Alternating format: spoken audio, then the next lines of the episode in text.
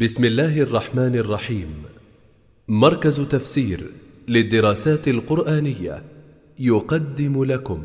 بسم الله الرحمن الرحيم. الحمد لله رب العالمين. وصلى الله وسلم وبارك على سيدنا ونبينا محمد وعلى آله وصحبه أجمعين.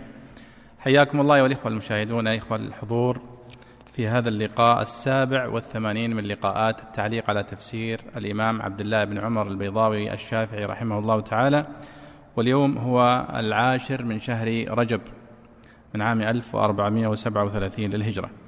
وكنا في اللقاء السابق تحدثنا بمحد بمقدمة آه، حول سورة آل عمران وقلنا أن موضوعها الرئيسي الذي تتحدث عنه هو توحيد الألوهية ونفي الشرك عن الله سبحانه وتعالى ونفي الولد. وأشرنا إلى أن تسمية السورة سورة آل عمران هو اسم توقيفي.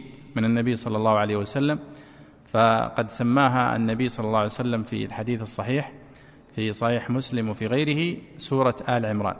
قال أنها تأتي البقرة وآل عمران يوم القيامة تحاجان عن صاحبهما. فهذه تسمية توقيفية.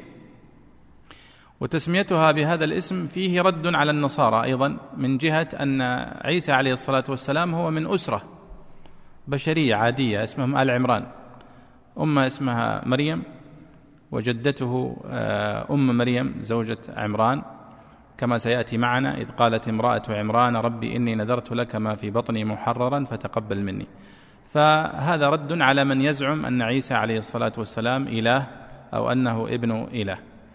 تسمية السورة بآل عمران أيضا من مقاصده هذا الرد على النصارى. وقفنا في الدرس الماضي عند آه، الآية الرابعة تقريبا آه، في قوله تعالى إن الذين كفروا بآيات الله لهم عذاب شديد والله عزيز ذو انتقام. ولعلنا نبدأ في هذا اللقاء من قوله تعالى إن الله لا يخفى عليه شيء في الأرض ولا في السماء. تفضل يا أخ أحمد. عن أعوذ بالله من الشيطان الرجيم. إن الله لا يخفى عليه شيء في الأرض ولا في السماء. هو الذي يصوركم في الأرحام كيف يشاء. لا إله إلا هو العزيز الحكيم. هو الذي أنزل عليك الكتاب منه آيات محكمات هن أم الكتاب. آيات محكمات هن أم الكتاب وأخر متشابهات. فاما الذين في قلوبهم زيغ فيتبعون ما تشابه منه ابتغاء الفتنه فاما الذين في قلوبهم زيغ فيتبعون ما تشابه منه ابتغاء الفتنه وابتغاء تاويله وما يعلم نعم. الله سبحانه وتعالى في الآيات التي سبقت تحدث عن نفسه فقال الله لا إله إلا هو الحي القيوم. وهذا تعريف لخلقه بنفسه. وهذه المسألة أيها الإخوة في القرآن الكريم من أهم المسائل. كيف عرفنا الله سبحانه وتعالى بنفسه؟ كيف عرفنا بألوهيته بربوبيته بصفاته بأسمائه؟ وهذه من أعظم ما في القرآن الكريم. وتذكرون لما تحدثنا عن سوء عن آية الكرسي. وقلنا أن أن النبي صلى الله عليه وسلم قد ذكر فضل آية الكرسي وأنها أعظم آية في كتاب الله.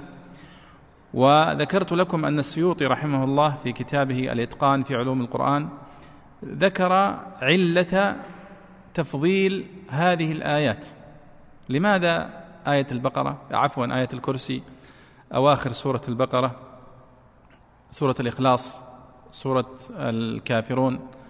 سورة يعني السور التي تتحدث عن الله. لماذا فضلت؟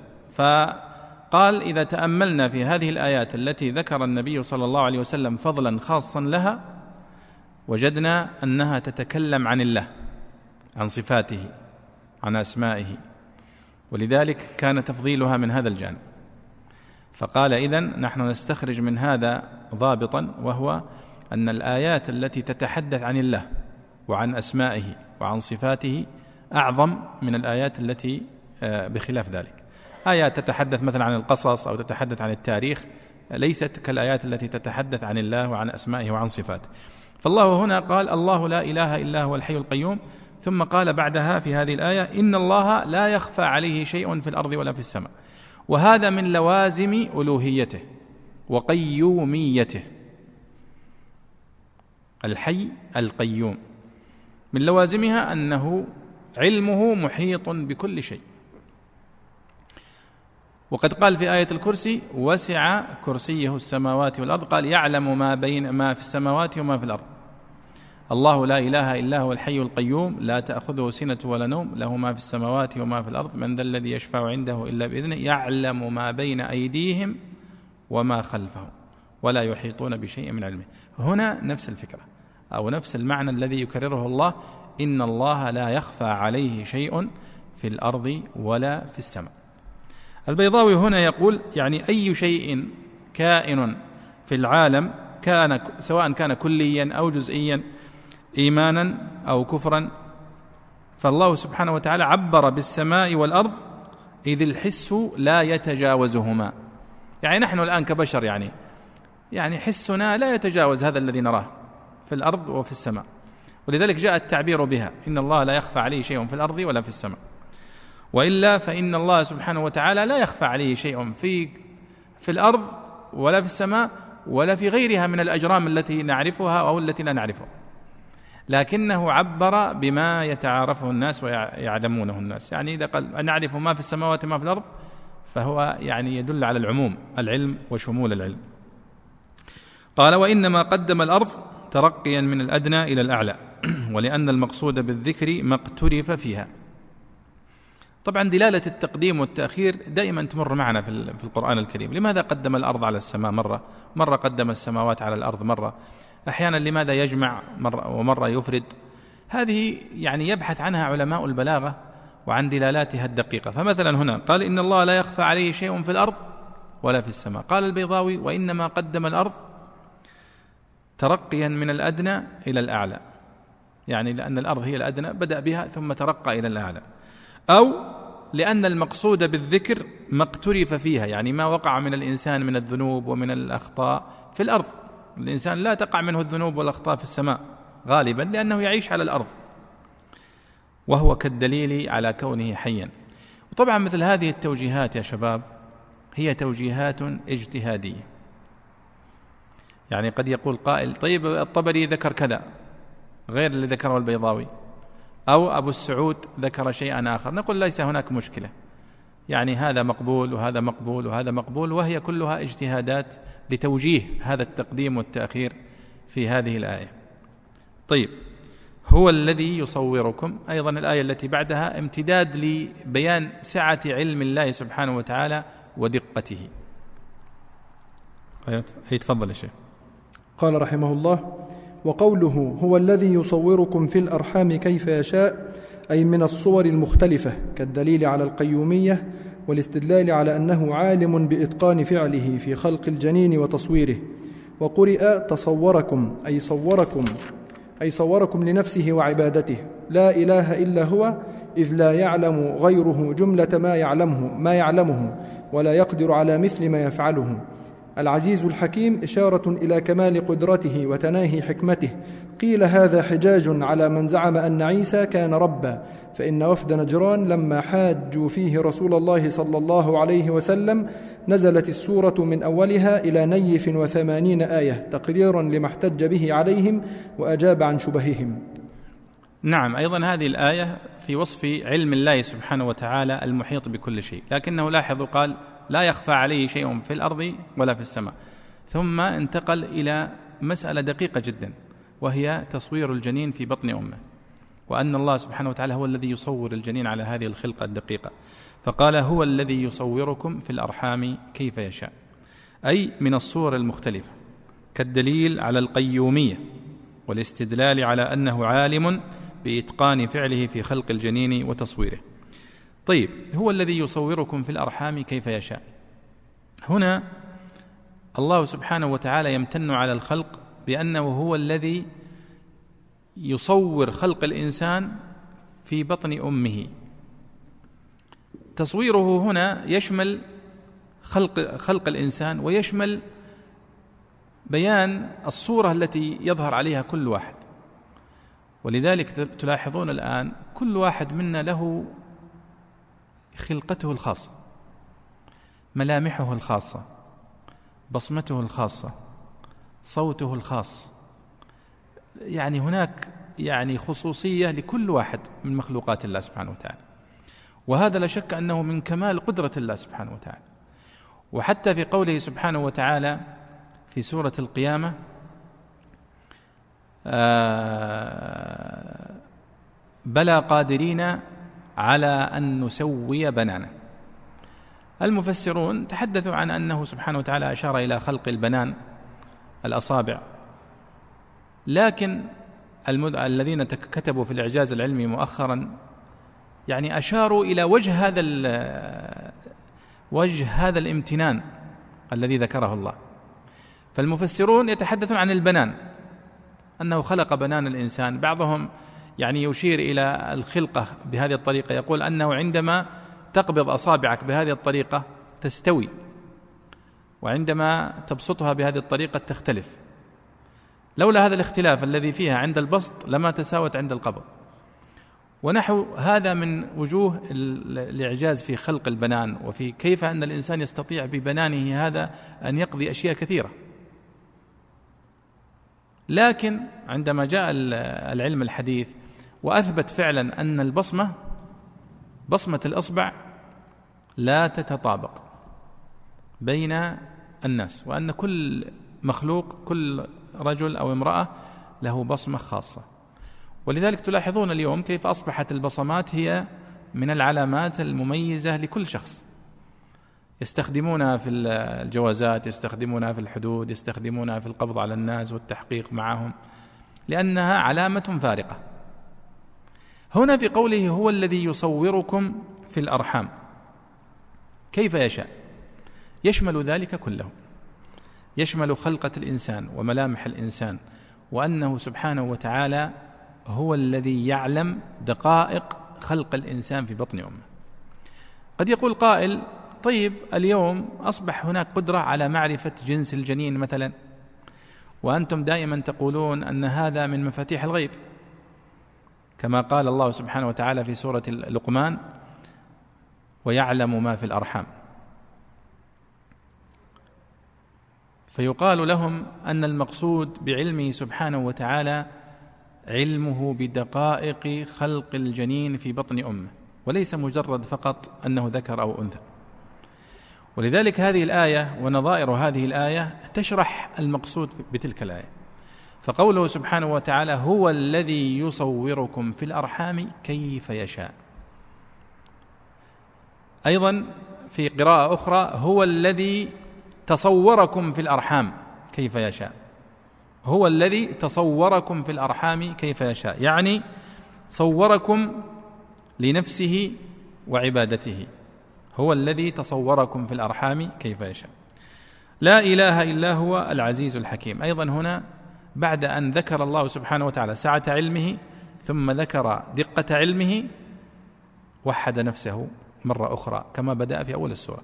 فقال لا إله إلا هو العزيز الحكيم. إشارة إلى أن من أعظم خصائص الخالق الإله هو سعة العلم وأنه سبحانه وتعالى علمه محيط بكل شيء. وهذا طبعا يستلزم تمام الخشية والمراقبة. لأن المربي إذا قال للتلميذ ترى تراك تحت المراقبة في كاميرات في الفصل وفي كاميرات في الحوش وفي كاميرات في البيت. ماذا يقصد بذلك؟ يقصد بذلك أن يعني ينبه الطالب إلى أن كل حركاتك مرصودة وبالتالي سوف تحاسب عليها. فعندما الله سبحانه وتعالى يبين لنا دقة علمه وسعة علمه فكأنه يقول انتبهوا فكل ما تفعلونه مرصود وسوف تحاسبون عليه. قال لا إله إلا هو العزيز الحكيم قال إذ لا يعلم غيره جملة ما يعلمه ولا يقدر على مثل ما يفعله. وهو العزيز الحكيم قال إشارة إلى كمال قدرته وتناهي حكمته سبحانه وتعالى. طبعا تحدثنا عن العزيز ماخوذه من العزاز وهو الصلابة والشدة أن الله سبحانه وتعالى ممتنع عن خلقه فلا يستطيع أحد أن يصل إليه سبحانه وتعالى بأذى. وحكيم سبحانه وتعالى فكل أفعاله سبحانه وتعالى لحكمة سواء أدركناها أو ما أدركناها ولذلك الذي يعني يمتلئ قلبه تعظيم لله سبحانه وتعالى ومعرفة بأنه واسع العلم وأنه عزيز وأنه حكيم في كل فعل يطمئن قلبه بكل قضاء الله وقدره. لأنه يعلم أن ما أصابه هو بحكمة من الله سبحانه وتعالى. وإن خفيت عنك. ثم قال البيضاوي ختم الآية أو ختم تفسيره هنا لهذه الآية فقال هذا حجاج على من زعم أن عيسى كان ربا. فإن وفد نجران لما حاجوا فيه رسول الله صلى الله عليه وسلم نزلت السورة من أولها إلى نيف وثمانين آية تقريرا لما احتج به عليهم وأجاب عن شبههم. طبعا هو تحدث عن الخلق. طبعا سوف يأتي الحديث الآن عن خلق عيسى عليه الصلاة والسلام وأن عيسى زيه زي أي واحد من البشر. مخلوق. الفرق الوحيد أن الله سبحانه وتعالى خلقه من غير أب بس. وإلا فهو في سائر ذلك مثله مثل أي إنسان. له أسرة ونفخ يعني آه، تكون في الرحم مثل مثل أي واحد كما قال. ذلك جاء هنا قال هو الذي يصوركم في الأرحام كيف يشاء. سوف يتدرج الآن الحديث عن عيسى عليه الصلاة والسلام. ولذلك هذا يعني كما قلنا في بداية الحديث عن السورة أنها حجاج ورد واحتجاج على النصارى الذين يزعمون أن عيسى ابن الله أو أن عيسى إله. طيب سوف تأتي الآن آية آه، أرجو أن نركز فيها لأنها من أهم الآيات في القرآن الكريم فيما يتعلق بالحديث عن المتشابه المعنوي في القرآن الكريم. سوف أشرح لكم يعني المقصود بها. تفضل يا شيخ أحمد. قال رحمه الله هو الذي أنزل عليك الكتاب منه آيات محكمات أحكمت عبارتها بأن حفظت من الإجمال والاحتمال. هن أم الكتاب أصله يرد إليها غيرها والقياس أمهات فأفرد على تأويل كل واحدة. أو على أن الكل بمنزلة آية واحدة. وأخر متشابهات محتملات لا يتضح مقصودها لإجمال أو مخالفة ظاهر إلا بالفحص والنظر ليظهر فيها فضل العلماء ويزداد حرصهم على أن يجتهدوا في تدبرها وتحصيل العلوم المتوقف عليها استنباط المراد بها فينالوا بها وبإتعاب القرائح في استخراج معانيها والتوفيق بينها وبين المحكمات معالي الدرجات. وأما قوله تعالى ألف لام را كتاب أحكيت كتاب أحكمت آياته فمعناه أنها حفظت من فساد المعنى وركاكة اللفظ. وقوله كتابا متشابها فمعناه أنه يشبه بعضه بعضا في صحة المعنى وجزالة اللفظ. وأخر جمع أخرى وإنما لم ينصرف لأنه وصف معدول عن الآخر. ولا يلزم منه معرفته. لأن معناه أن القياس أن يعرف ولا يعرف لا أنه في معنى المعرف أو عن آخرين. فأما الذين في قلوبهم زيغ عدول عن الحق كالمبتدعة فيتبعون ما تشابه منه فيتعلقون بظاهره أو بتأويل باطل. ابتغاء الفتنة طلب أن يفتنوا الناس عن دينهم بالتشكيك والتلبيس ومناقضة المحكم بالمتشابه. وابتغاء تأويله وطلب أن يؤولوه على ما يشتهونه ويحتمل أن يكون الداعي إلى الاتباع مجموع الطلبتين أو كل واحدة منهما على التعاقب. والأول يناسب المعاند والثاني يلائم الجاهل. وما يعلم تأويله الذي يجب أن يحمل عليه إلا الله والراسخون في العلم أي الذين ثبتوا وتمكنوا فيه ومن وقف على إلا الله فسر, فسر المتشابه بما استأثر الله بعلمه كمدة بقاء الدنيا ووقت قيام الساعة وخواص الأعداد كعدد الزبانية أو بمبادل القاطع على أن شوف هذه فيها طبعا كتابة الكتاب فيها أخطاء. أو بما دل القاطع شوف أو بما دل القاطع على أن ظاهره غير مراد. أو بما دل القاطع على أن ظاهره غير مراد ولم يدل على ما هو المراد. يقولون آمنا به استئناف موضح, موضح لحال الراسخين أو حال منهم أو خبر إن جعلته مبتدأ. كل من عند ربنا أي كل من المتشابه من المتشابه والمحكم من عنده وما يذكر إلا أولو الألباب مدح للراسخين بجودة الذهن وحسن النظر وإشارة إلى ما استعدوا به للاهتداء إلى تأويله وهو تجرد العقل عن غواشي الحس.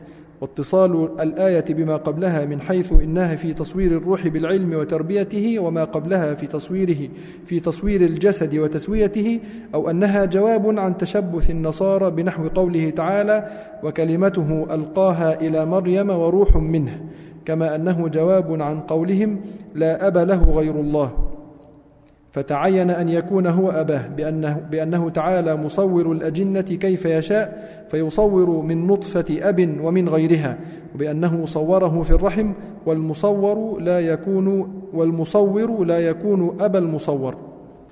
بارك الله فيك. آه هذه الآية في سورة العمران هي الأصل الذي يتحدث دائما عنه العلماء عندما يتحدثون عن المتشابه المعنوي في القرآن الكريم.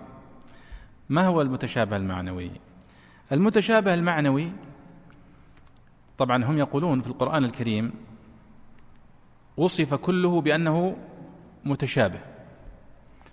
في قوله سبحانه وتعالى الله نزل أحسن الحديث كتابا متشابها. قلنا وش معنى متشابه؟ هذه قالوا يعني يشبه بعضه بعضا في الإحكام والإتقان والإعجاز. آه ممتاز. إذا التشابه في هذه الآية متشابها مثاني يعني يشبه بعضه بعضا في الإحكام والإتقان والإعجاز. طيب ممتاز. ووصف أيضا في آيات أخرى بأنه محكم كله.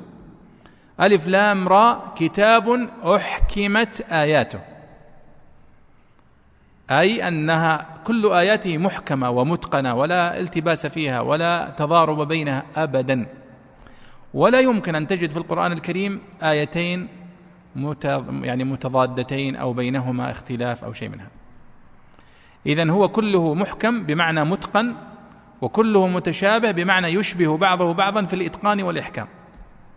واضح هذا؟ جميل. طيب إذا هنا يقول الله سبحانه وتعالى الله هو هو الذي أنزل عليك الكتاب يعني القرآن الكريم بالإجماع. هو الذي أنزل عليك الكتاب. ولاحظوا يا شباب شوفوا تعبيرات القرآن الكريم. الله سبحانه وتعالى أنزل هذا هذه الآيات على النبي صلى الله عليه وسلم شفوية. يعني جبريل عليه الصلاة والسلام ما جاء بها مكتوبة صح؟ جاء بها شفوي. والنبي صلى الله عليه وسلم تلقفها عن جبريل شفوي. فهي بين السماء والأرض كلها شفوية. ثم النبي صلى الله عليه وسلم يأمر الصحابة بكتابتها بعد ذلك.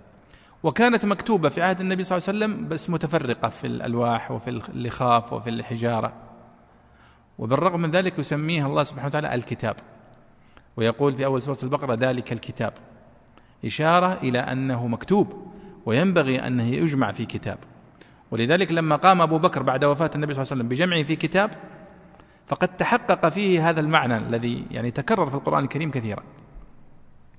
قال هو الذي أنزل عليك الكتاب منه آيات محكمات هن أم الكتاب وأخر متشابهات. آه يعني قسم القرآن الكريم إلى قسمين هنا. فقال فيه آيات محكمات وفي آيات متشابهات. الإحكام هنا والتشابه غير الإحكام والتشابه الذي ذكرته قبل قليل. فقوله تعالى كتاب أحكمت آياته أي أتقنت. كتابا متشابها أي يشبه بعضه بعضا في الإحكام والإتقان.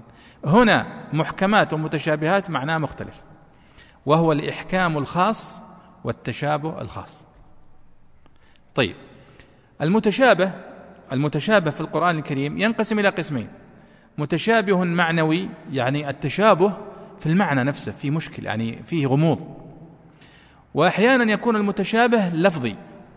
وهذا الذي يعتني به الحفاظ القرآن الكريم والأساتذة اللي في الحلقات واللي ينبهون الطلاب يقولون انتبه في هذه الآية مثلا فانبجست منه اثنتا عشرة عينا وفي الآية الأخرى فانفجرت منه اثنتا عشرة عينا. انتبه حتى لا تخلط بين انبجست وانفجرت. مثلا في قوله آه، جنات تجري من تحتها الأنهار. وفي بعض الآيات جنات تجري تحتها الأنهار. في بعض الآيات وسارعوا في بعض الآيات سارعوا.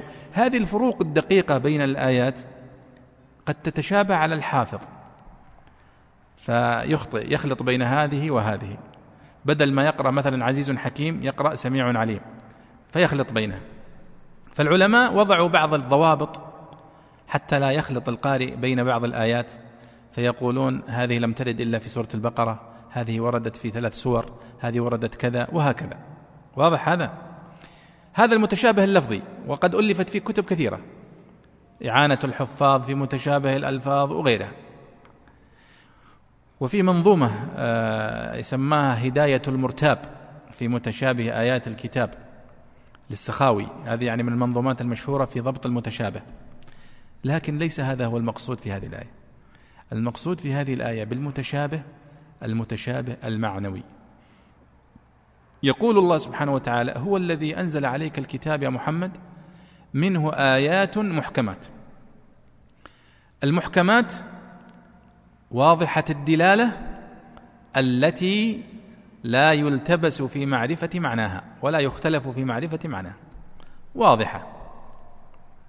ثم وصفها بوصف غير الإحكام. قال منه آيات محكمات والمحكمات البيضاوي هنا ماذا قال في في في ترجمة أو في تفسيرها؟ قال أحكمت عبارتها بأن حفظت من الإجمال والاحتمال. حفظت من الإجمال والاحتمال. يعني على طول أول ما تسمعها تعرف أن معناها كذا.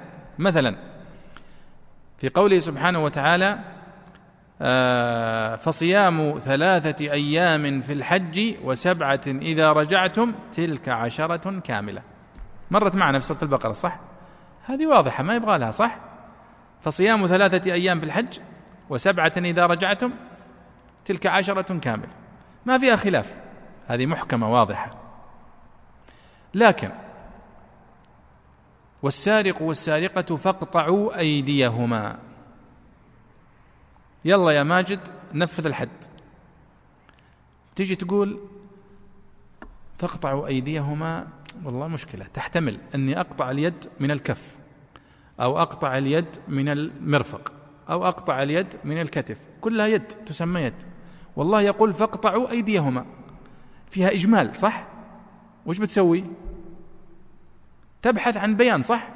تدور كيف أعرف بالضبط أطبق هذه الآية. فتبحث في السنة النبوية فتجد أن النبي صلى الله عليه وسلم قد أمر بقطع اليد من هنا. في مشكلة ثانية. تجي تقول طيب أنا عرفت الآن من أين أقطع اليد لكن هل كل سرقة أقطع فيها اليد؟ نقول لا لا بد أن تكون المال المسروق من حرز وأن يكون السارق على علم يعني فيها تفاصيل وفيها شروط وفيها كذا. من وين جبنا الشروط هذه؟ من السنة النبوية. إذا هنا إجمال. إذا هذا فيه تشابه هذا فيه تشابه. ولذلك ابن عباس رضي الله عنهما له كلمة مشهورة رواها ابن جرير وإن كان في يعني عن أبي الزناد وإن كان فيها انقطاع لكن معناها صحيح. عندما قال رضي الله عنه التفسير على أربعة أوجه. تفسير تعرفه العرب من كلامها. وتفسير لا آه تفسير تعرفه العرب من كلامها؟ أيوه وش الثاني؟ وتفسير إيش؟ أحسنت. لا يعذر أحد بجهله أحسنت. وتفسير لا يعذر أحد بجهالته وتفسير لا يعرفه إلا العلماء وتفسير لا يعلمه إلا الله. فالتفسير الذي تعرفه العرب من كلامها ما يرجع إلى اللغة العربية. والتفسير الذي لا يعذر أحد بجهالته لوضوحه من هذا المحكم. مثلا فصيام ثلاثة أيام في الحج وسبعة إذا رجعتم هذا ما يعذر أحد بجهله. واضح. لكن تفسير تعرفه العرب من كلامها مثلا تلك إذا قسمة ضيزى. نجي نقول العربي ما معنى ضيزى؟ قال يعني جائرة. نقول آه خلاص. يرجع للغة العربية. وتفسير لا يعرفه إلا العلماء. هذا هو النوع من مثلا السارق والسارق. لماذا؟ لأنه يحتاج إلى أن تجمع النصوص وتجمع المطلق والمقيد وتبحث عن الناسخ والمنسوخ. يحتاج إلى تخصص علمي. ما هو بأي واحد يعرفه. ولذلك الذي يكتفي بظاهر القرآن ولا يقرأ له في مثلا مقالة سريعة وكذا ويجي يقول خلاص أنا سهل التفسير. ويروح يجيب لنا مصيبة لأنه عرف شيئا وغابت عنه أشياء.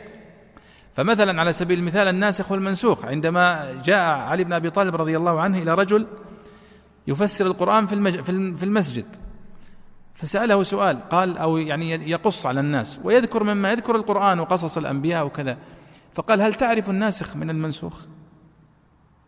قال لا. قال هلكت وأهلكت. يعني أنت بت يعني بتجيب لنا مصيبة. أكيد. لأنك لا تعرف هذا النوع من أنواع علوم القرآن. فكيف بغيره من المطلق والمقيد والعام والخاص وكذا. إذا عرفتم الآن أن المحكم هو الظاهر. كما قال البيضاوي هنا أحكمت عبارتها بأن حفظت من الإجمال والاحتمال. بالمناسبة لاحظوا الآن كلام البيضاوي هنا في هذه الآية في صلب علوم القرآن. يعني لو يكتب باحث رسالة علمية عن علوم القرآن عند البيضاوي من خلال تفسيره ستكون رسالة قيمة جدا. يجمعها ويوازن بينها وبين اختيارات بقية علماء القرآن في هذه المسائل المحكم والمتشابه ونحوها قال الله هن أم الكتاب. يعني محكمة وهن أم الكتاب مش معناها؟ معناها معظم آيات القرآن الكريم من المحكمات. هن أم الكتاب يعني هن سائر آيات القرآن الكريم. أم الشيء يعني أصله ومعظمه. ولذلك قال أم القرى.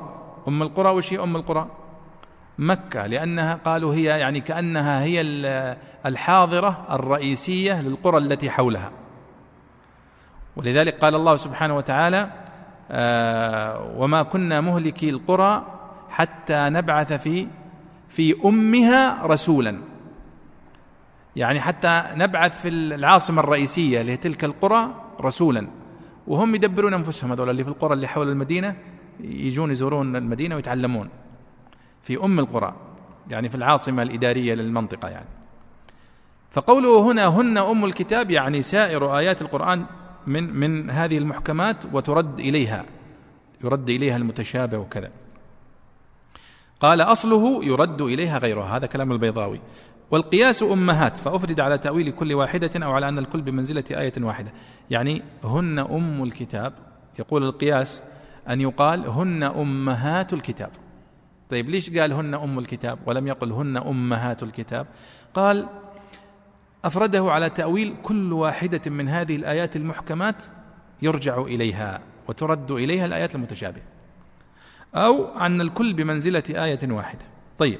وأخر متشابهات أي محتملات لا يتضح مقصودها لإجمال أو مخالفة ظاهر إلا بالفحص والنظر. زي الآية اللي قلتها قبل شوية لكم. وهذا نموذج فقط مثال السارق والسارقة. إنك تحتاج حتى تتقن فعلا تعرف معناه تقطع ايديهما أن ترجع تعرف من أين تقطع ولماذا تقطع وفي ماذا تقطع إلى آخره. مثلا على سبيل المثال في قوله سبحانه وتعالى وأقيموا الصلاة وآتوا الزكاة واركعوا مع الراكعين يلا أقيموا الصلاة. إذا كنت لا تعرف مقادير الصلاة كم ركعة مواقيت الصلاة كيف تتوضأ شروط الصلاة تستطيع أنك تمتثل لهذا الأمر؟ ما تقدر. الآن لو لاحظت الآن في القرآن الكريم في الصلاة بالذات فيها إجمال. والتفصيل وين؟ في السنة. في الزكاة نفس القضية فيها إجمال. والتفاصيل في السنة. الصيام نفس القضية موجود مجمل في القرآن الكريم. ولذلك هذه الآيات فيها تشابه بسبب الإجمال اللي فيها. وأقيموا الصلاة. وين التفصيل؟ صلوا كما رأيتموني أصلي. ولذلك وأخر متشابهات يعني غير محتملات. هناك احتمالات كثيرة في الدلالة على معناها بسبب الإجمال اللي فيها أو بسبب مخالفة الظاهر أو أي سبب من الأسباب. ولذلك المجمل من المتشابه المطلق من المتشابه العام من المتشابه حتى يعني يتضح لك هل هو عام باق على عمومه أو عام مخصوص أو عام مراد بالخصوص. هل هذا المطلق باقي على إطلاقه أو أنه مقيد وهكذا. قال البيضاوي مبينا هنا علة وجود المتشابه في القرآن الكريم. لأنه قد يقول قائل طيب القرآن الكريم الله سبحانه وتعالى أنزله بيانا للناس وآيات مبينات لنبين لكم طيب وش الداعي طيب لوجود المتشابهات طيب؟ ما دام أن الله أنزل القرآن الكريم لكي يكون واضحا وسهلا وبينا للناس لماذا تأتي فيه آيات متشابهة؟ صعبة. ما يعرفها إلا خاصة من العلماء. قال البيضاوي هنا ليظهر فيها فضل العلماء ويزداد حرصهم على أن يجتهدوا في تدبرها وتحصيل العلوم المتوقف عليها استنباط المراد بها فينالوا بها. وبإتعاب القرائح في استخراج معانيها والتوفيق بينها وبين المحكمات معالي الدرجات. ما أجمل هذا الكلام. يعني هذا الكلام فيه يعني جانب من جوانب التعبد لله سبحانه وتعالى وهو البحث عن مقصوده وكد الذهن وإتعاب الذهن في الوصول إلى مقصود الله سبحانه وتعالى من معاني كلامه ومن دلالاته ومن أسراره البلاغية. لذلك طالب العلم والعالم هو مأجور عندما يبحث عندما يجتهد وعندما يبحث في الإعراب يبحث في كتب النحو يبحث في كتب اللغة يبحث في كتب البلاغة حتى يبحث عن سر هذا التقديم أو التأخير أو الإجمال أو البيان ونحو ذلك. وأن هذا مقصود فعلا. إضافة أخرى وهو أنه ليظهر تفاضل الناس. ولذلك عبد الله بن عباس رضي الله عنهما كان يظهر فضله في مثل هذه المضائق. يظهر فضله في مثل هذه المضائق. وأيضا حتى في العلوم الحديثة يا شباب الآن الواحد من كل واحد منكم في تخصص علمي. اللي متخصص في البرمجة واللي متخصص في التشفير واللي متخصص في البلاغة. كل واحد منا في تخصصه دقائق. ما هو أي واحد يعرفها؟ ويتفاضل فيها الناس. أليس كذلك؟ يعني آه، يظهر فضل بعض المتخصصين على بعض في النقاط الحرجة. أما إذا كانت المسألة كلها في الأشياء السهلة وال... كلهم شيوخ الناس ما شاء الله وكلهم دكاترة. لكن في الأمان في النقاط الصعبة يظهر العلماء الراسخون ولذلك الله سبحانه وتعالى ذكرهم في هذه الآية. قال والراسخون في العلم. ما هم يعني آه، من أمثالنا من طلاب العلم الضعفاء اللي يعني عنده بس كلمتين. لا الراسخ في العلم مأخوذ من رسوخ الجبل في الأرض. معناه أنه يعني متجذر. في هذه المسألة وعارف يعني أبعادها وتفاصيلها ومنطلقاتها فتكون يعني معلوماته آه، يعني آه، متقنة وموثوق بها. فيقول هنا البيضاوي قال وأما قوله تعالى الآن البيضاوي يريد أن يشرح لنا الكلام الذي شرحت لكم في البداية. ويقول لكم أن ترى الإحكام في إحكام عام وإحكام خاص. فأما الإحكام العام فهو أن القرآن كله محكم. وأما التشابه العام فهو أنه كله متشابه يشبه بعضه بعضا في الإتقان. وأما الإحكام الخاص فهو ما ذكره البيضاوي هنا. وأما التشابه الخاص فهو ما ذكره أيضا. قال وأما قوله تعالى ألف لام را كتاب أحكمت آياته فمعناه انها حفظت من فساد المعنى وركاكة اللفظ. وقوله كتابا متشابها مثاني فمعناه أنه يشبه بعضه بعضا في صحة المعنى وجزالة اللفظ. يعني هو يريد أن يعني يشرح لنا درس المحكم المتشابه باختصار. واضح الكلام يا مشايخ؟ إذا المحكم الخاص والمحكم والمتشابه الخاص كما في الآية. يقول هنا البيضاوي يريد أن يشرح معنى قوله تعالى وأخر وأخر متشابهات. أخر هذه وش, وش وزنها في اللغة؟ فيقول وأخر جمع أخرى. وإنما لم ينصرف لأنه وصف معدول عن الآخر ولا يلزم منه معرفته لأن معناه أن القياس أن يعرف ولم يعرف لا أنه من من معنى المعرف أو عن آخرين. هذه طبعا إحدى الصيغ التي منعت الأسماء من أجلها آه، من الصرف. والصرف وش معنى الصرف؟ إذا قلنا هذا الاسم ممنوع من الصرف يعني إيش يا شيخ حسن؟ ممنوع من الصرف. اخذته في اللغة؟ ما معنى الصرف؟ يعني إيش؟ الصرف هو التنوين. يعني إذا قلت محمد محمد مصروف صح؟ محمد مصروف لأنه منون. لكن إذا قلت عمر عمر ممنوع من الصرف. ما تج... ما ما يصلح تقول يا عمر. بس هذا هو الصرف. هناك طبعا آه، الأسماء الممنوعة من الصرف في اللغة العربية. أظنها تسعة أذكر الأستاذ رحمه حفظه الله الأستاذنا عبد الكريم النجم أعطانا بيت في أولى ثانوي نحفظ به الممنوع من الصرف. ولا زال إلى الآن محفوظا. يقول اجمع وزن عادلا أنث بمعرفة ركب وزد عجمة فالوصف قد كمل. اجمع وزن عادلا أنث بمعرفة ركب وزد عجمة فالوصف قد كمل. تسعة. هذه تسعة أسماء. اجمع يقصد بها صيغة منتهى الجموع وهي مفاعل ومفاعيل كدراهم ودنانير ومنائر ومصابيح. اجمع. كلمة اجمع يعني تشير إلى صيغة منتهى الجموع أنها ممنوعة من الصرف وهي صيغة مفاعل ومفاعيل منائر ومنابر وتماثيل ودنانير ونحو ذلك. وزد اجمع وزن عادلا. اجمع وزن وزن وزن هذه تشير إلى الاسم الذي يأتي على وزن الفعل. مثل ماذا؟ مثل يزيد.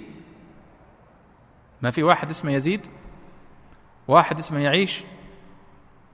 مدينة اسمها ينبع صح؟ هذه هذا اسم على وزن الفعل.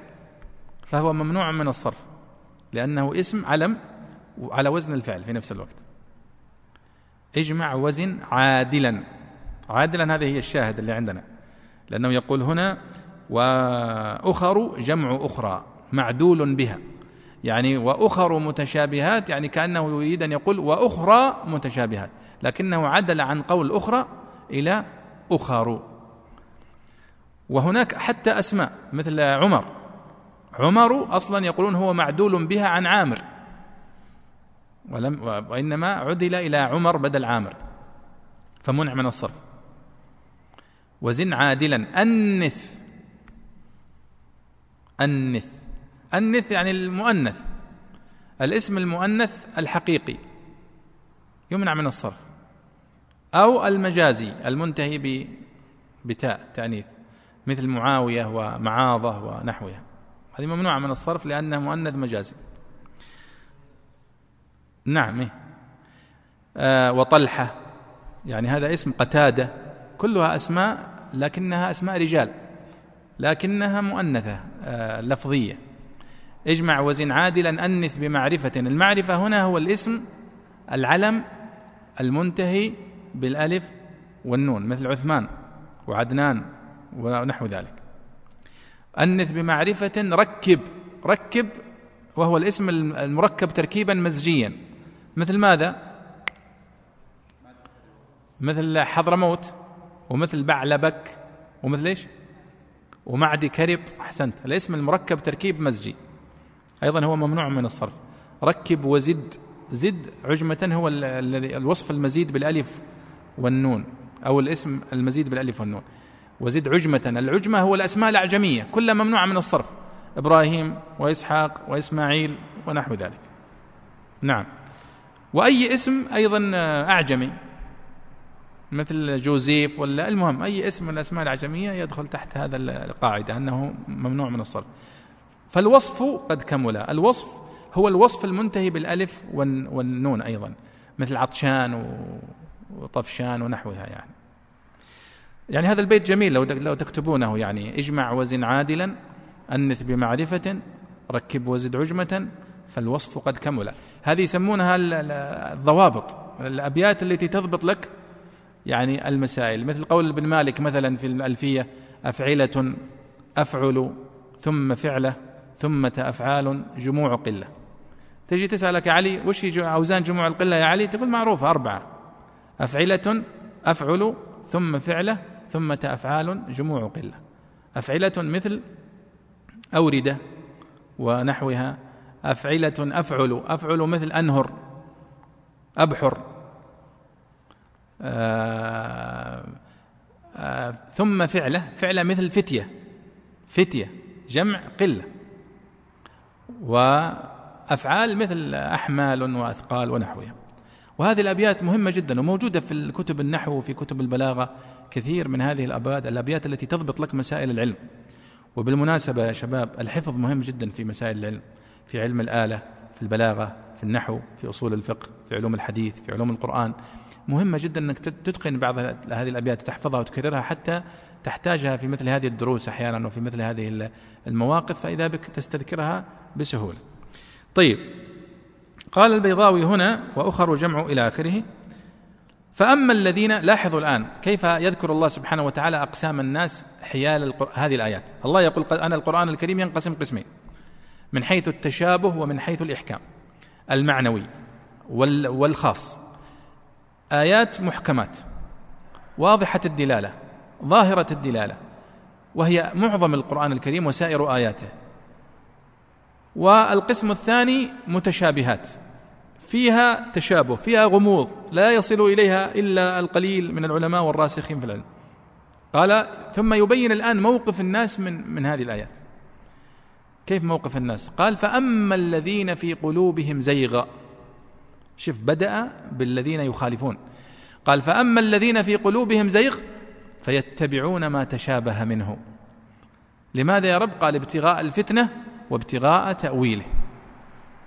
وما يعلم تأويله إلا الله. والراسخون في العلم يقولون آمنا به كل من عند ربنا وما يذكر إلا أولو الألباب. هذه الآية فيها يعني وقفات. قال فأما الذين ما فأما الذين في قلوبهم زيغ الزيغ مش هو الزيغ؟ واضح معناه. يعني الزيغ هو الانحراف الضلال. ولاحظوا سبحان الله كيف أنه جعل الزيغ في القلوب. وسماه الله سبحانه وتعالى في سورة البقرة قال في قلوبهم مرض فزادهم الله مرضا. أمراض الأمراض العضوية سهل أنك تستدل عليها صح؟ الأمراض أمراض القلوب هذه المصيبة. قد يكون القلب الإنسان يضخ الدم زي الحلاوة لكن فيه مرض فيه مرض النفاق والزيغ والانحراف. قال فأما الذين في قلوبهم زيغ فيتبعون ما تشابه منه.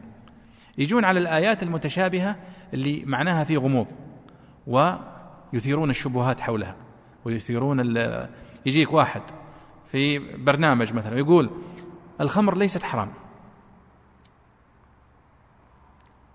وأنا أجيب لك آية من القرآن. وش الآية اللي من القرآن؟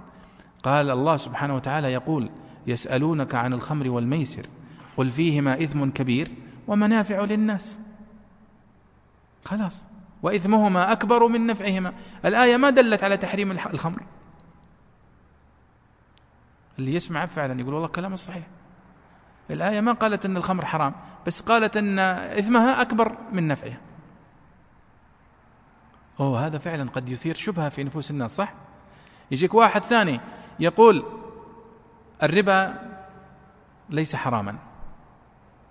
وإنما الحرام هو المبالغة في مضاعفة الفائدة. بدليل القرآن. يا أيها الذين آمنوا لا تأكلوا الربا اضعافا مضاعفه أنا أكل ضعف واحد بس. خمسة في المئه ثلاثة في المئه ما في مشكلة. هذا يلبس على الناس صح؟ فأما الذين في قلوبهم زيغ فيتبعون ما تشابه منه. لكن الراسخون في العلم لا يقولون تعال. الآية اللي أنت استدليت بها في سورة البقرة منسوخة. والآية اللي في سورة المائدة جاءت بعدها. إنما الخمر والميسر والأنصاب والأزلام رجس من عمل الشيطان فاجتنبوه. راحت عليه الخمر هذا. حق الربا هذا بنجي نقول تعال. هذه الآية اللي أنت ذكرتها في سورة العمران. لكن في, في سورة النساء. لكن تعال في سورة البقرة قال الله تعالى وأحل الله البيع وحرم الربا. آه مشكلة هذا. خلاص يخرج من من المنازعة. لأنه هو كان يستدل بآيات فيها شبهة.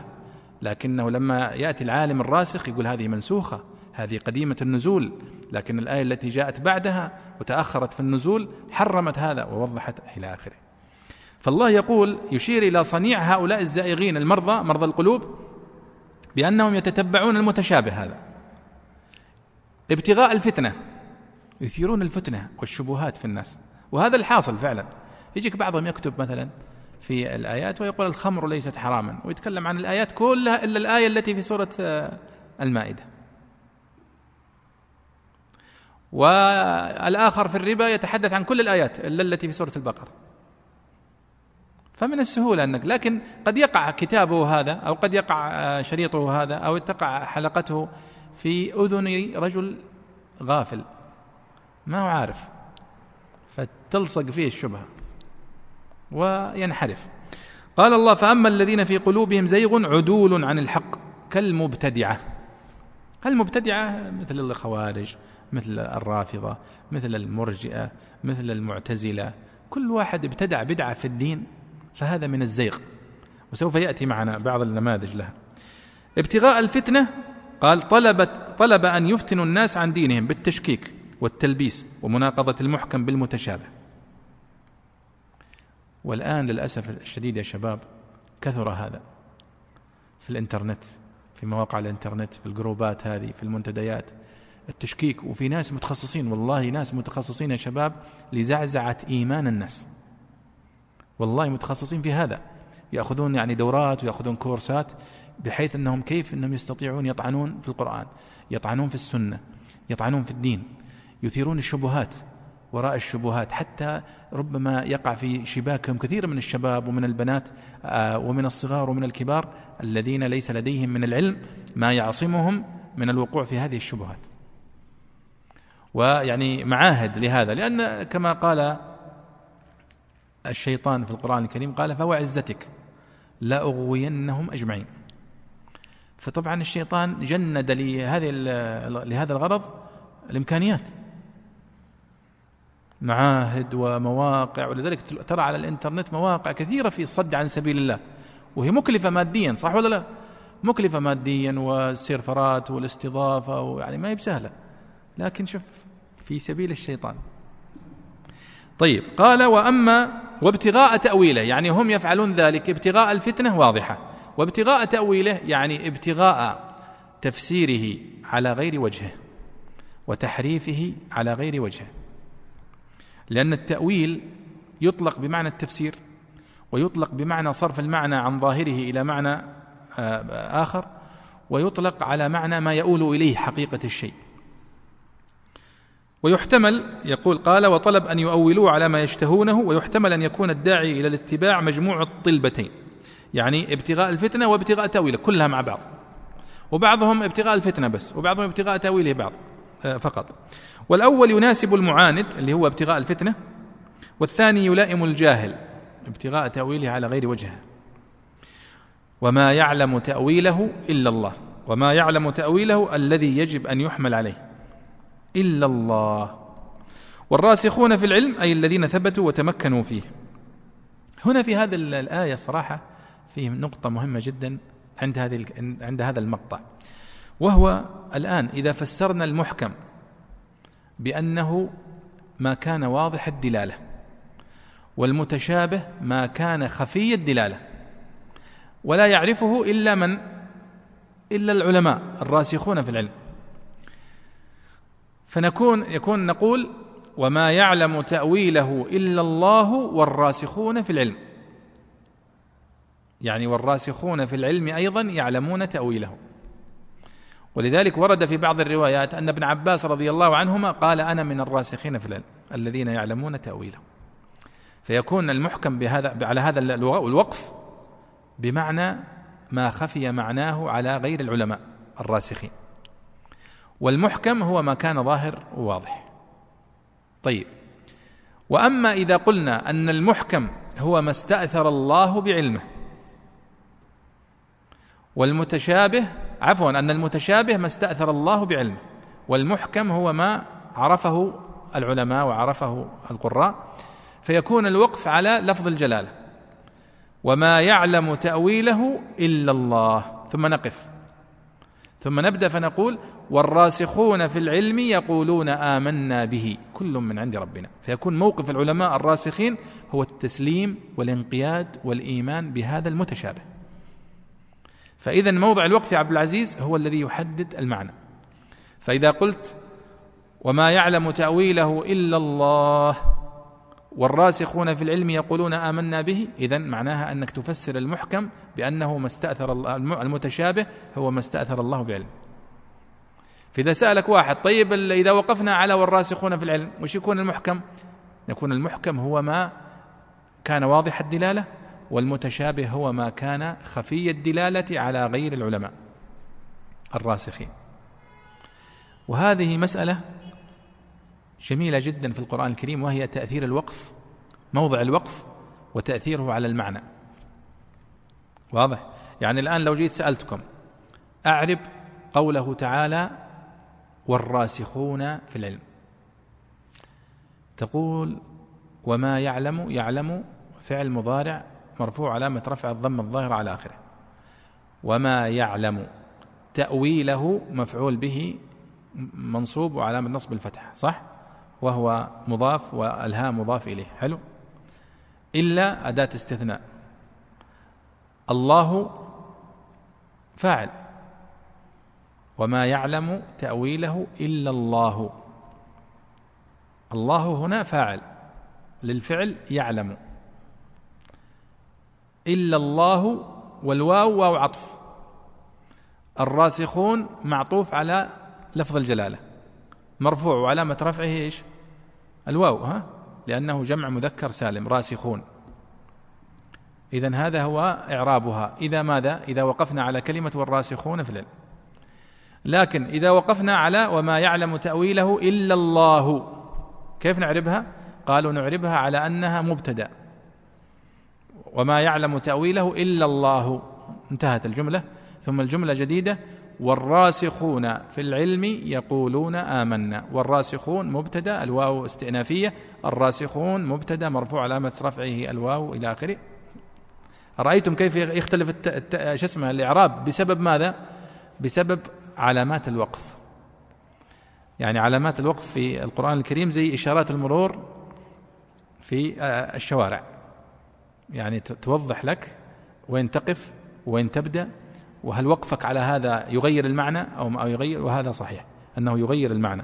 وهذه الآية بالذات تلاحظون اللي يرجع منكم لمصحف المجمع مجمع الملك فهد. الآن افتحوه الآن على بال ما يأذن. شوفوا هذه الآية اللي هي الآية رقم سبعة في سورة آل عمران. وين علامات الوقف؟ وتلاحظون اختلاف المصاحف في علامة الوقف في هذه الآية.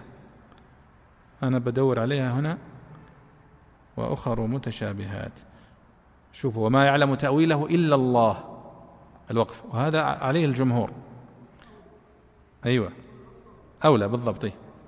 بعض المصاحف ما تجد فيها علامة وقف أصلا. بالضبط أيوة. لعلكم رأيتم الآن في الآية في المجمع يعني في المصحف طبعة مجمع الملك فهد كيف أنهم وضعوا علامة الوقف فوق كلمة إلا الله. وما يعلم تأويله إلا الله. ثم حطوا فوقها قلا يعني الوقف أولى. والراسخون في العلم يقولون آمنا به كل من عند ربنا. ولذلك يعني أكثر يعني كثير من العلماء على هذا الوقف وعلى هذا التفسير وما يعلم تأويله إلا الله. عائشة رضي الله عنها قالت تلا رسول الله صلى الله عليه وسلم هذه الآية هو الذي أنزل عليك الكتاب منه آيات محكمات وأخر متشابهات حتى آخر الآية. ثم قال الرسول صلى الله عليه وسلم فإذا رأيت الذين يتبعون ما تشابه منه فأولئك الذين سمى الله فاحذروهم. رواه البخاري ومسلم. وقال والراسخون في العلم يقولون آمنا به كل من عند ربنا. وقلنا أن المعنى الراسخين يعني المتمكنون المتقنون المتق... الذين يعني أتقنوا وعرفوا علم آه، كتاب الله علما آه، واسعا ودقيقا. وأن موقفهم من مثل من هذه الآيات المتشابهات هو الإيمان والتسليم والتصديق. وليس بالضرورة أن يكون الإنسان كلما كان واسع العلم أن يكون عارفا بكل آه، الآيات. فإن ما تشابه منها ما كان خفيا لا يعرفه إلا الله. مثل آه، متى تقوم الساعة مثل آه، كما ذكر البيضاوي بعض النماذج وسنأتي مع يعني إليها. قال أما على قراءة الوصل فيكون المعنى وما يعلم تفسير المتشابه وبيانه ورده إلى المحكم ودفع شبهه إلا الله والراسخون في العلم المتمكنون منه المتقنون له أيضا يعلمون ذلك.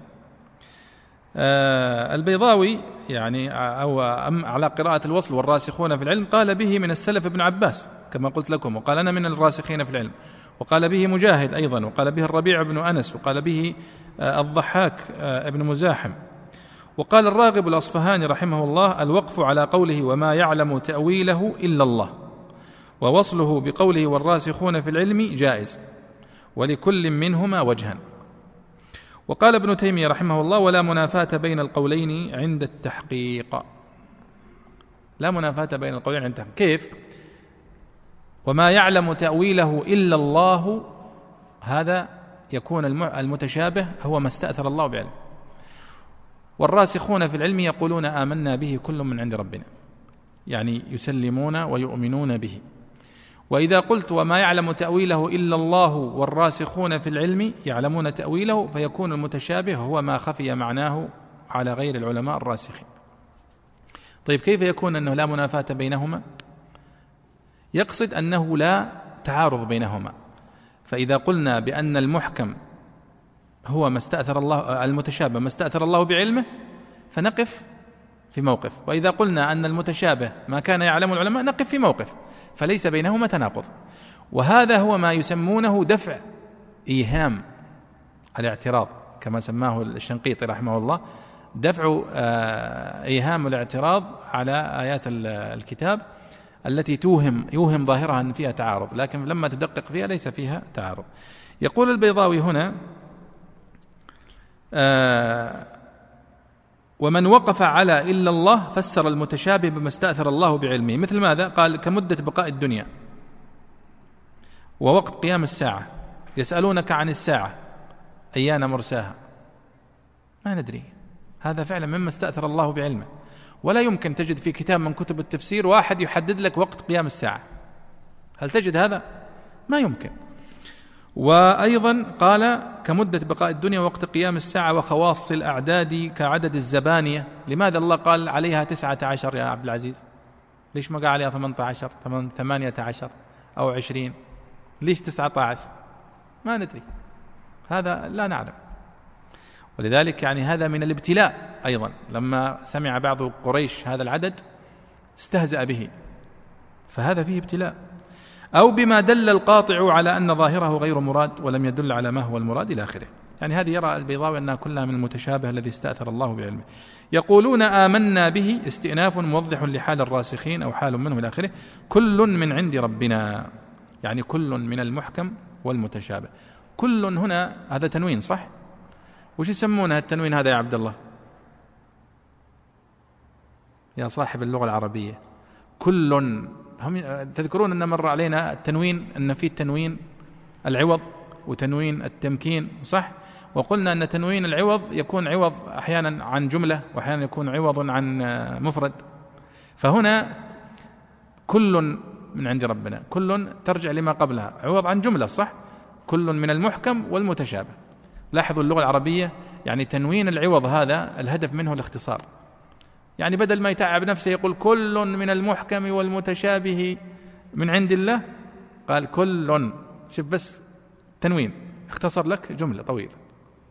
كل من عندي ربنا أي كل من المحكم والمتشابه من عند الله سبحانه وتعالى وما يذكر إلا أولو الألباب قال مدح للراسخين بجودة الذهن وحسن النظر وإشارة إلى ما استعدوا به للاهتداء إلى تأويله. ويعني في قوله وما يتذكر إلا أولو الألباب إشارة يا شباب إلى أنه لا يتقن هذه المضائق وهذه المسائل العلمية الدقيقة إلا أصحاب الألباب من أمثالكم. والألباب جمع لب يعني العقل. ودليل على أن هذه المسائل تحتاج إلى إعمال ذهن وإعمال النظر والتفكر. قال وهو تجرد العقل عن غواش الحس واتصال الآية بما قبلها من حيث إنها في تصوير الروح بالعلم وتربيته وما قبلها في تصوير الجسد وتسويته. يعني يقول الآية التي قبلها يقول هو الذي يصوركم في الأرحام كيف يشاء صح؟ ثم جاء هنا قال هو الذي أنزل عليك الكتاب منه آيات محكمات فبين هنا أيضا أن الناس تتفاوت في العقلية وفي القدرة على الوصول للمعنى وفي القدرة على الوصول للحكمة وهكذا. قال وأنها أو أنها جواب عن تشبث النصارى بنحو قوله تعالى وكلمته ألقاها إلى مريم وروح منه. كما أنه جواب عن قولهم لا أب له غير الله فتعين أن يكون هو أباه بأنه تعالى مصور الأجنة كيف يشاء فيصور من نطفة أب ومن غيرها وبأنه صوره في الرحم إلى آخره. يعني أيضا البيضاوي يريد أن يستدل بهذه الآية على أن فيها أيضا رد على النصارى. ونحن قلنا أن الآية في مجملها رد عليهم فهو يريد أن يقف عند كل آية ويبين كيف أن هذه الآية يمكن أن ترد بها على النصارى في شبهة من شبهاتهم التي يطرحونها سواء في الربوبية أو في الألوهية. لعلنا نتوقف هنا آه، ونجيب على الأسئلة. أو أن نكمل هذه الآية يا شيخ أحمد. ربنا لا تزغ قلوبنا بعد إذ هديتنا. قال رحمه الله ربنا لا تزغ قلوبنا من مقال الراسخين. وقيل استئناف. والمعنى لا تزغ قلوبنا عن نهج الحق إلى اتباع المتشابه بتأويل لا ترتضيه. قال عليه الصلاة والسلام قلب ابن آدم بين أصبعين من أصابع الرحمن. إن شاء أقامه على الحق وإن شاء أزاغه عنه. وقيل لا تبلنا ببلايا تزيغ فيها قلوب تزيغ فيها قلوبنا. بعد إذ هديتنا إلى الحق. والإيمان بالقسمين من المحكم والمتشابه. وبعد نصب على الظرف وإذ في موضع الجر بإضافته إليه. وقيل إنه بمعنى إن. وهب لنا من لدنك رحمة تزلفنا إليك ونفوز بها عندك أو توفيقا للثبات على الحق أو مغفرة للذنوب. إنك أنت الوهاب لكل سؤال. وفيه دليل على أن الهدى والضلال من الله. وأنه متفضل بما ينعم على عباده لا يجب عليه شيء. جميل. أيضا هذه الآية فيها يعني آه، إكمال لصفات الراسخين في العلم. أنهم يقولون هذا كله من عند ربنا ويسلمون تسليما تاما. وأن من صفات الراسخ شوفوا يا شباب أن الله سبحانه وتعالى وصف الراسخين في العلم بالتسليم. فما بالك بطلاب العلم اللي مبتدئين؟ لابد يكون تسليمهم أعظم. لأنه آه، إذا كان الراسخ في العلم بالرغم من علمه وعمقه يسلم الأمر لله في الأمر المتشابه. فكيف بالمبتدئ الذي يعني آه، لم لم يصل لهذه المرحلة وهي الرسوخ؟ قال ربنا لا تزغ قلوبنا من مقال الراسخين. وقيل استئناف.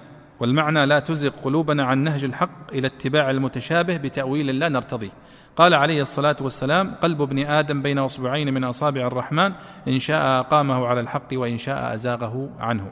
وهذا حديث آه، صحيح. وفيه إشارة إلى أنه ينبغي على كل مؤمن أن يكثر من هذا الدعاء وأن هؤلاء الراسخين بالرغم من رسوخهم العلمي لا ينقطعون عن الدعاء بهذا الدعاء. وهو ربنا لا تزغ قلوبنا بعد إذ هديتنا.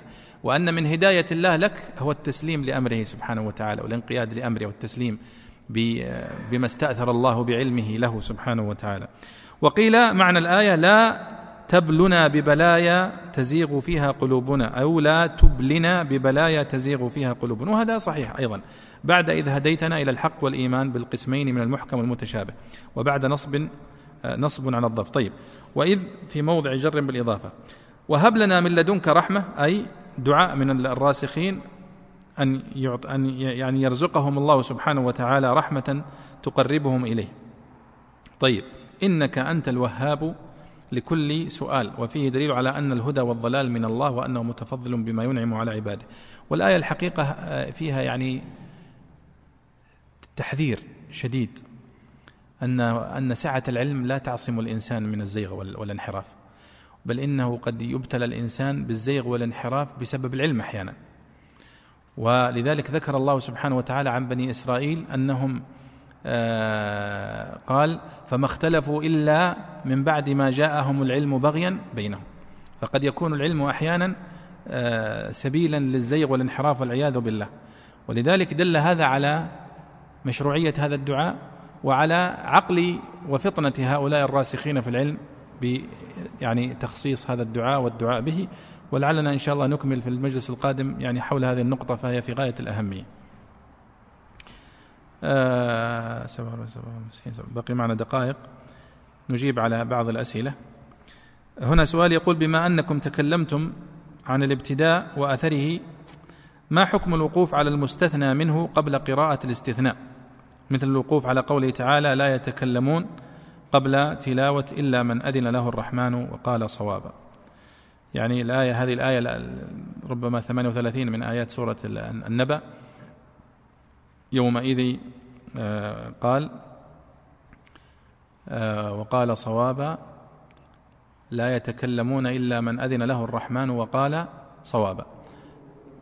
نعم يوم يقوم يوم يوم يقوم الروح والملائكة صفا لا يتكلمون إلا من أذن له الرحمن.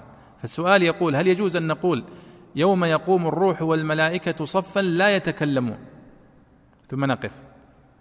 ثم نبتدئ فنقول إلا آه من أذن له الرحمن وقال صواب. نقول لا يجوز. الوقوف على المستثنى قبل المستثنى منه. ولا على المبتدا دون الخبر ولا على الموصول دون الصلة إلا في استثناءات إذا ور إذا كانت رأس آية. فهنا نقول نحن سنأخذ بحديث أم سلم سلمة رضي الله عنها أنها قالت كان النبي صلى الله عليه وسلم يقرأ ثم قرأت ويقف على رأس كل آية. لكن في مثل هذا الموضع يومئذ يوم يقوم الروح والملائكة صفا لا يتكلمون إلا من أذن له الرحمن فهي جملة متصلة. فلا يصح الوقف عليها ولم ولا تجد لو رجعت إلى كتب أو إلى المصحف لن تجد عليها علامة وقف. لأن الوقف والابتداء علم مبني على المعنى. فيضعون علامة الوقف بناء على المعنى. فإذا لم يكتمل المعنى لم يضعوا العلامة. ولذلك هم قسموا الوقف إلى تام وإلى كافي وإلى حسن وإلى ممنوع وإلى آخره بناء على المعنى. الذي يؤديه وفي قوله تعالى هنا نموذج كيف أنه يختلف المعنى باختلاف موضع الوقف. وما يعلم تأويله إلا الله. وقف. أو وما يعلم تأويله إلا الله والراسخون في العلم. اختلف المعنى بسبب الوقف. وبالمناسبة يعني كتب الوقف والابتداء يعني من الكتب المهمة في التفسير. ولطالب العلم كتاب المكتفى في الوقف والابتداء لأبي عمرو الداني كتاب ثمين جدا يوجه كل الوقوف. ويقول هذا الوقف كذا وتوجيهه كذا. إيضاح الوقف والابتداء في كتاب الله عز وجل ابن الأنباري من أهم كتب الوقف والابتداء وهو يعني مطبوع في مجلدين. يقول هنا هل من الممكن أن نستعمل المنهج التدريجي لمن دخل الإسلام من قريب لكي يتعود العبادات مثلا في ترك شرب الخمر؟ يعني يقصد أنه الذي يدخل في الإسلام حديثا هل من المشروع التدرج في بعض المحرمات له؟ يعني هنا اختلاف بين العلماء في هذه المسألة. هل يجوز فعلا اليوم أن نعامل المسلم الجديد الذي يدخل في الإسلام كأنه يعني الذين نزل الوحي في زمانهم وتدرج بهم شيئا فشيئا حتى وصل إلى التحريم في النهاية؟ أم أننا لا يمكن اليوم إلا أن نأخذ بآخر الآيات. الخمر محرم إلى آخره. بعض العلماء يرى جواز الأخذ بالتدرج في هذه المحرمات لأن المقصد الأعظم وهو شهادة الشهادتين والدخول في الإسلام أهم من الوقوع في المعاصي. فيقول دعنا يعني نصبر عليه حتى يعني يقوى إسلامه وإيمانه ثم نتحدث في هذه التفاصيل. وبعضهم يرى أنه لابد أن يشرح هذا للمسلم الجديد قبل أن يدخل في الإسلام. فيقال له الإسلام يأمرك بكذا وينهاك عن كذا وهذه شرائع الإسلام كاملة. لأن الله سبحانه وتعالى قال اليوم أكملت لكم دينكم وأتممت عليكم نعمتي. فلا يجوز لك أنك تأتي تقدم الإسلام ناقصا لأحد فتخفي عنه بعض الأحكام رغبة يرحمك الله عبد العزيز فتخفي عنه بعض الأحكام رغبة في في طمعا في إسلامه. وهذا الذي يظهر والله أعلم. القول الثاني وهو أنه ينبغي أن يعلم غير المسلم الإسلام ويبين له شرائع الإسلام. حتى إذا دخل في الإسلام يدخل عن ماذا؟ يدخل عن قناعة. فما يدخل في الإسلام ثم يقول لا أنا ما اتفقت معكم على هذا. أنا ما ما بلغتوني أن الخمر حرام وكذا. لا نقول له لا أنت دخلت وهذه شرائع الإسلام واضحة وبالتالي يعني يصبح الإيمان عن قناعة وعن رسوخ. نسأل الله أن يثبتنا وإياكم على الإسلام. ولعلنا إن شاء الله نكمل في اللقاء القادم. وصلى الله وسلم على سيدنا ونبينا محمد وعلى آله وصحبه أجمعين. مع تحيات مركز تفسير للدراسات القرآنية. مركز تفسير. مركز تفسير. الريادة في تطوير الدراسات القرآنية.